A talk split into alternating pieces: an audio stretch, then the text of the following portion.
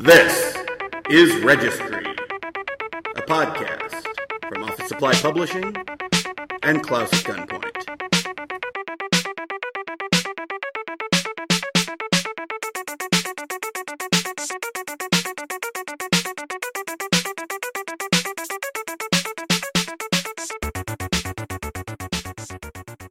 There's a movement afoot to bring a film onto the Registry that, well, it's one that a lot of folks wouldn't think of, but once you sort of look into it, it becomes obvious this is the type of film that the Registry should be recognizing. And the Registry isn't necessarily a big lobbyable thing. It's a method of selection that is basically what the Librarian of Congress wants to put on. And it's informed by everything else that's sort of going on all these sort of inputs.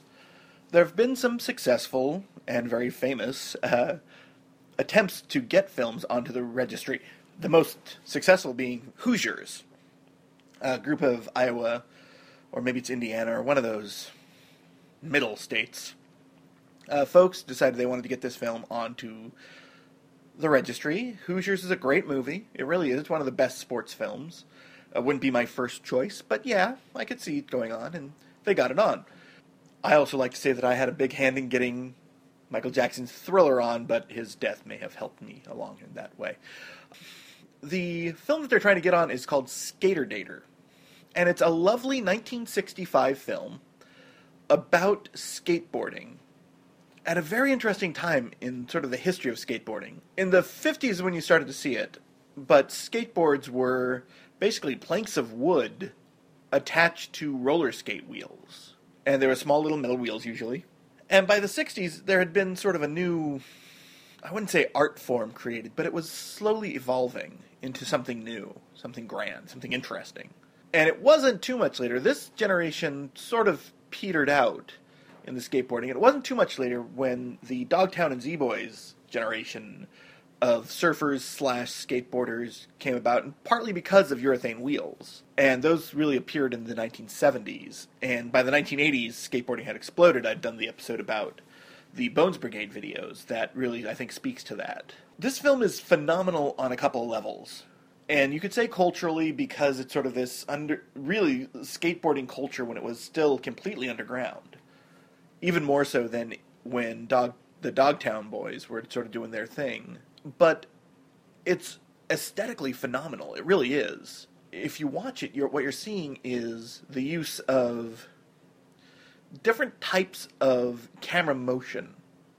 And in particular, this beautiful, it's not Steadicam, obviously, but it's like a Steadicam motion following the skateboarders going. And the skateboarders are doing great athletic tricks. I actually love the part where he goes underneath, I think it's a truck. He lies back and goes underneath it. This is the origin of the skateboarding film. And it's played for years. There are places that had this showing up until the 90s, along with features. And it made impact all around the world. David O. Russell really cites this as one of his major influences. And I think it shows. There is apparently a period where the camera was on a tricycle. They use it to move along to get this sort of motion. And that motion really plays in with the topic because the camera is so fluid. And it's a really influential sort of idea.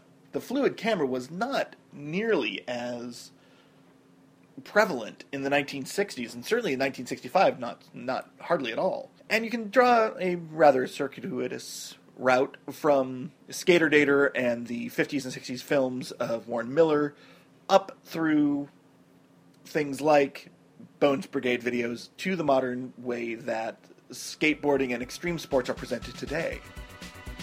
And I think that does make a good argument for including this on the Registry.